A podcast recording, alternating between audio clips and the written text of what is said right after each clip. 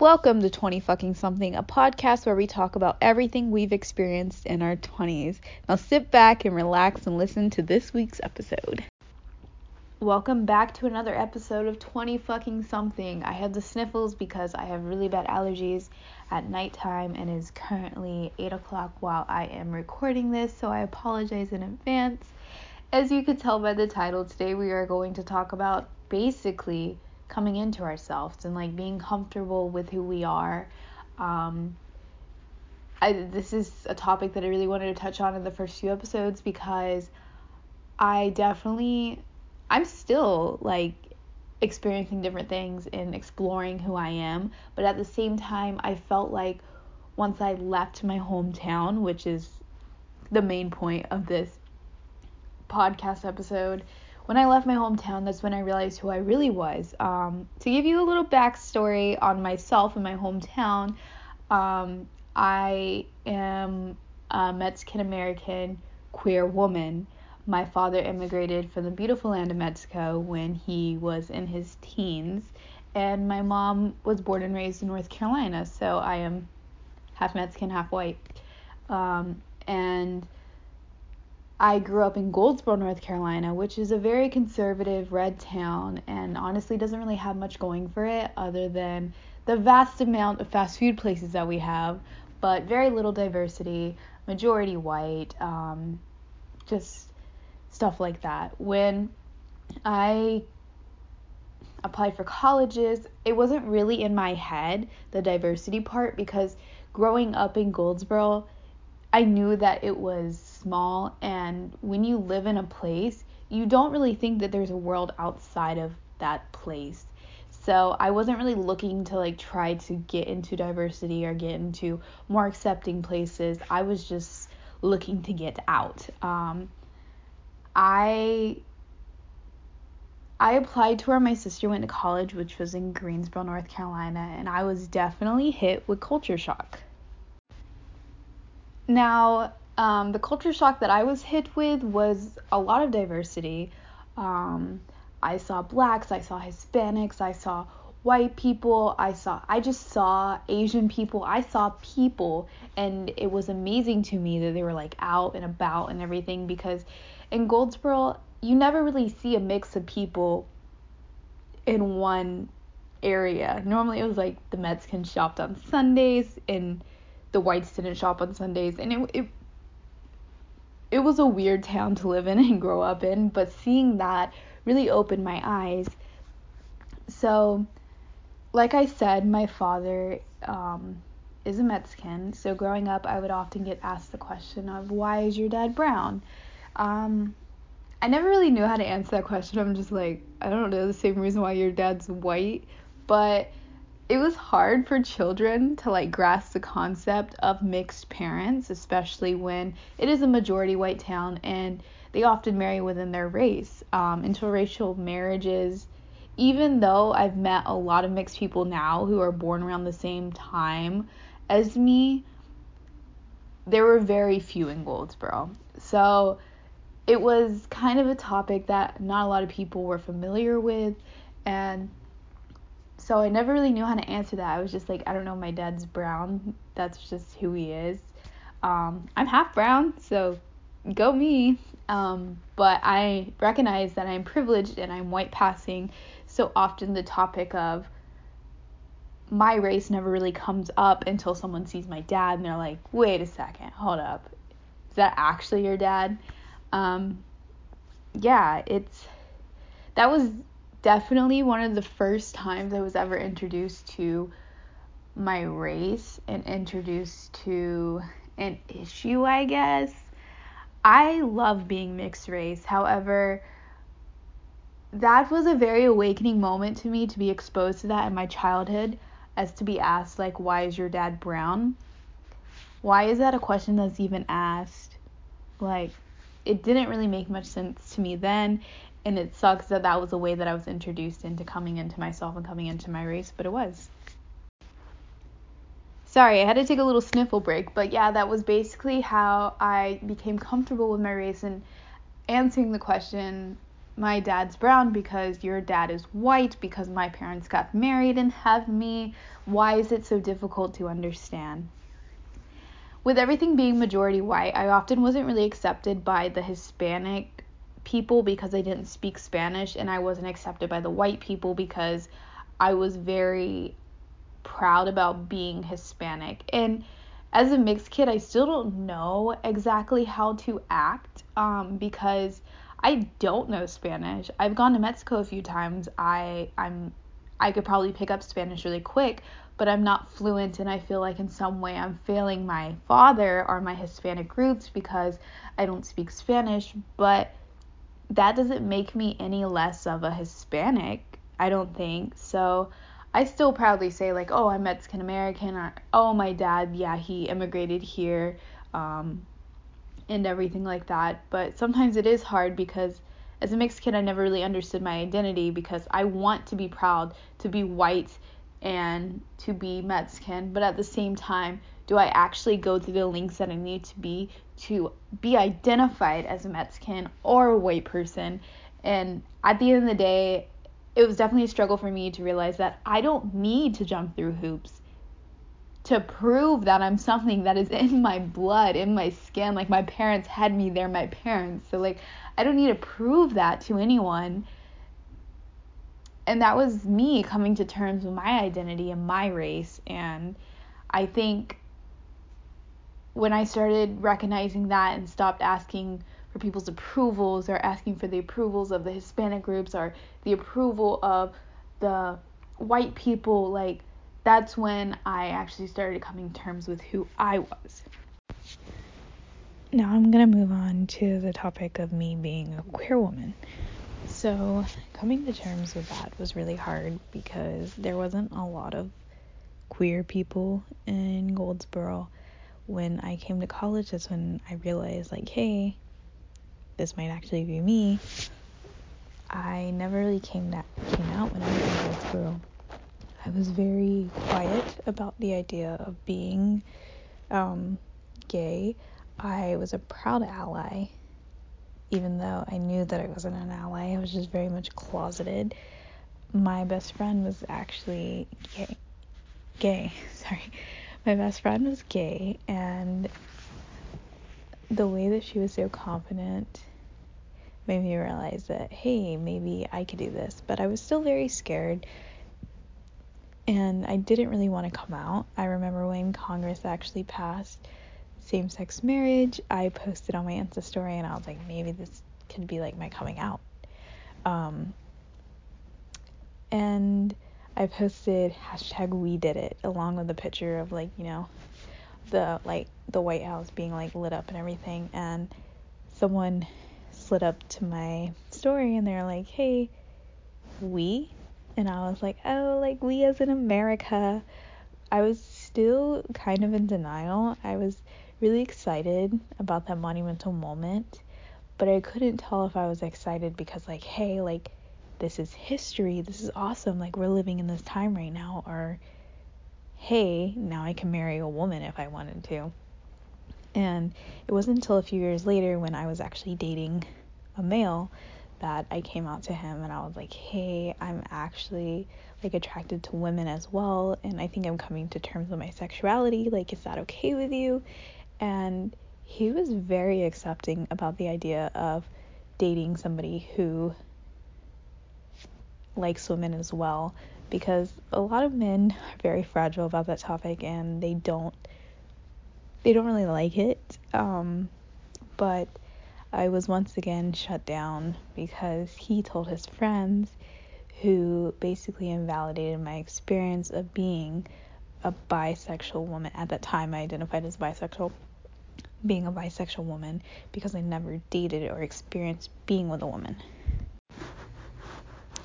So when I moved to college, that cis relationship actually ended, and I ended up exploring my sexuality a little bit more, even though it was very wrong of his friends to be like, how does she know she's into women if she hasn't been with one? They kind of had a point because was I actually into women? So I started another relationship with a female and it went great and that basically validated my my sexuality that I am attracted to women as well as men.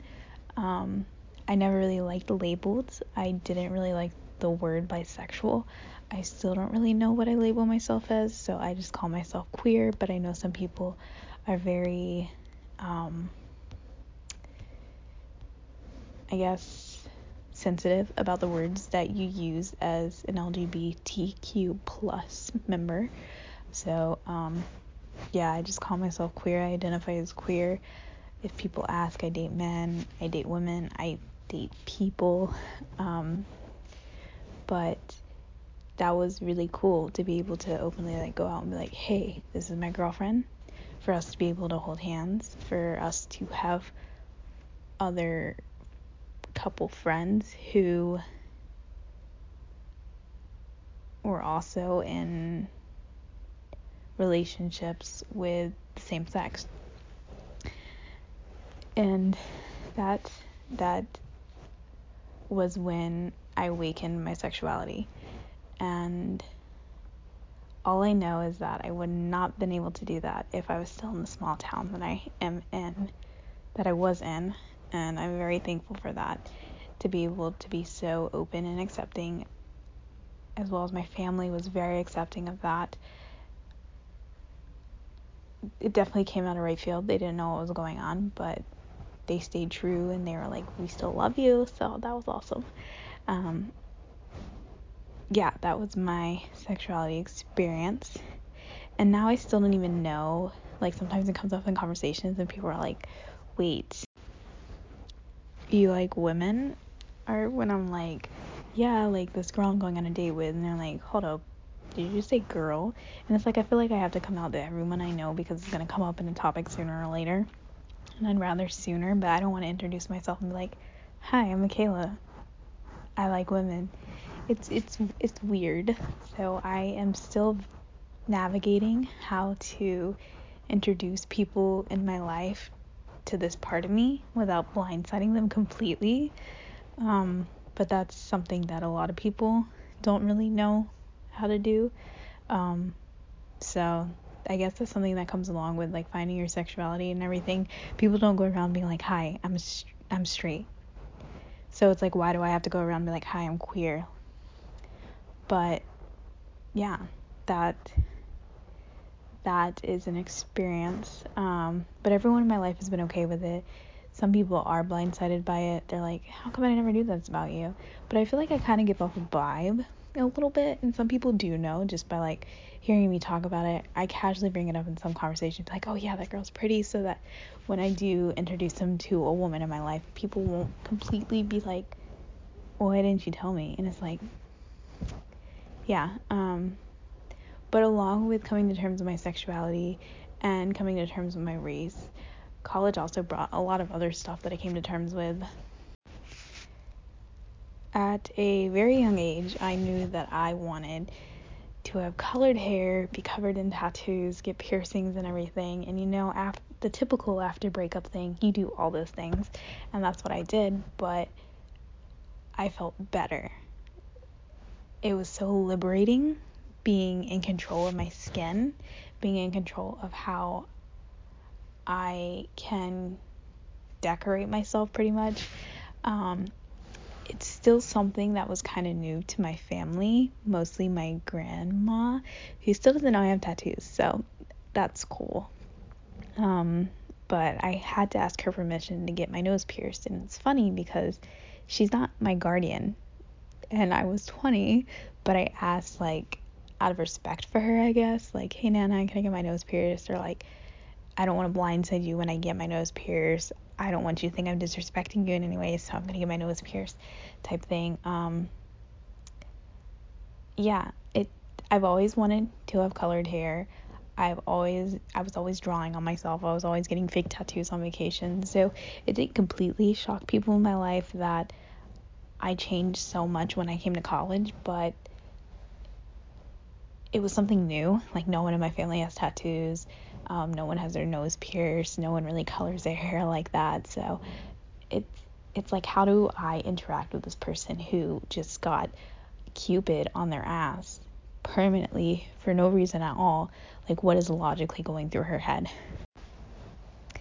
And the answer to that is I literally have no answer. I just had a dream and a urge to get Cupid on my ass one day, so I got it tatted on me and it'll be on my butt for the rest of my life. So, yeah. But like I stated before, sorry, it's very liberating to be able to decorate yourself in the way that you always wanted to since you were a little kid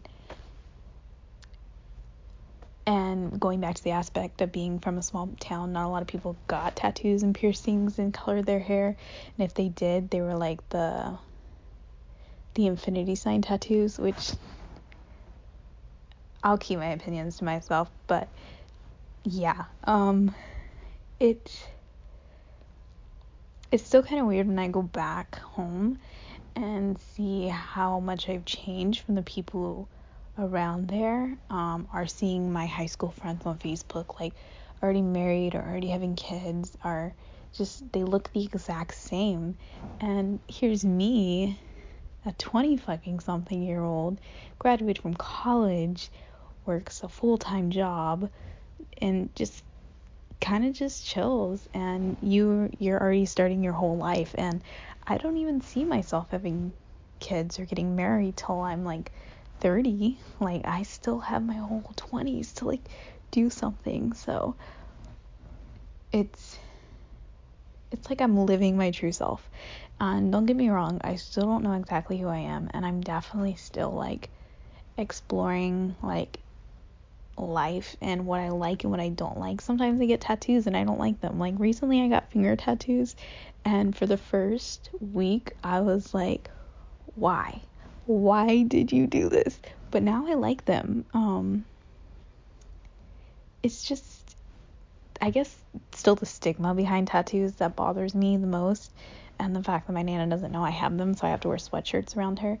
But I think that just comes from me constantly having to validate myself, and like I did with my race, I have to come to terms with the fact that no one's going to think that I'm perfect.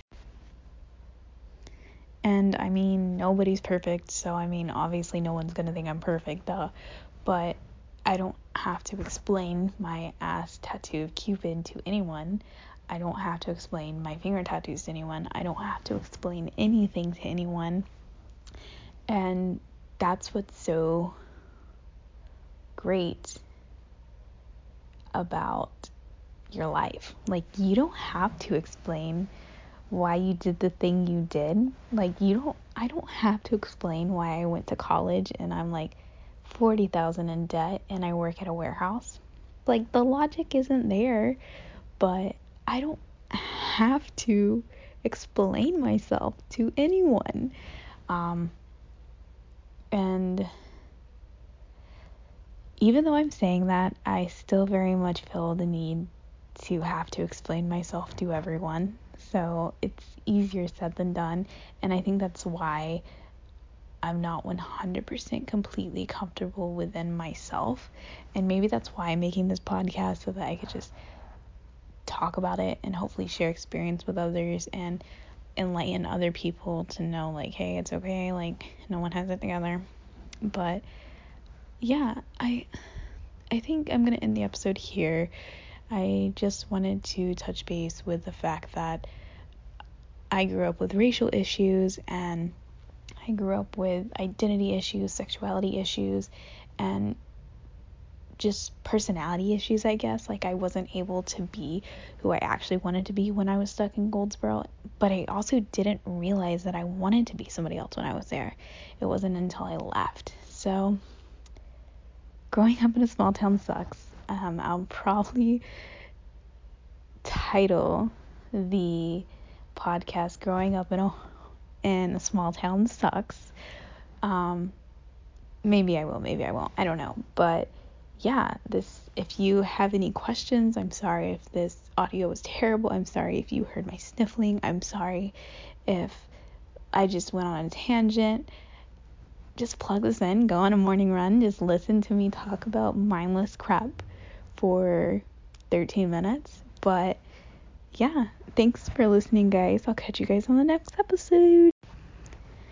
20 fucking something was broadcasted in a live studio audience. Just kidding. Um, thank you so much for listening. If you want to check out my Instagram, it's at Maketa underscore. If you want to check out my Twitter, don't.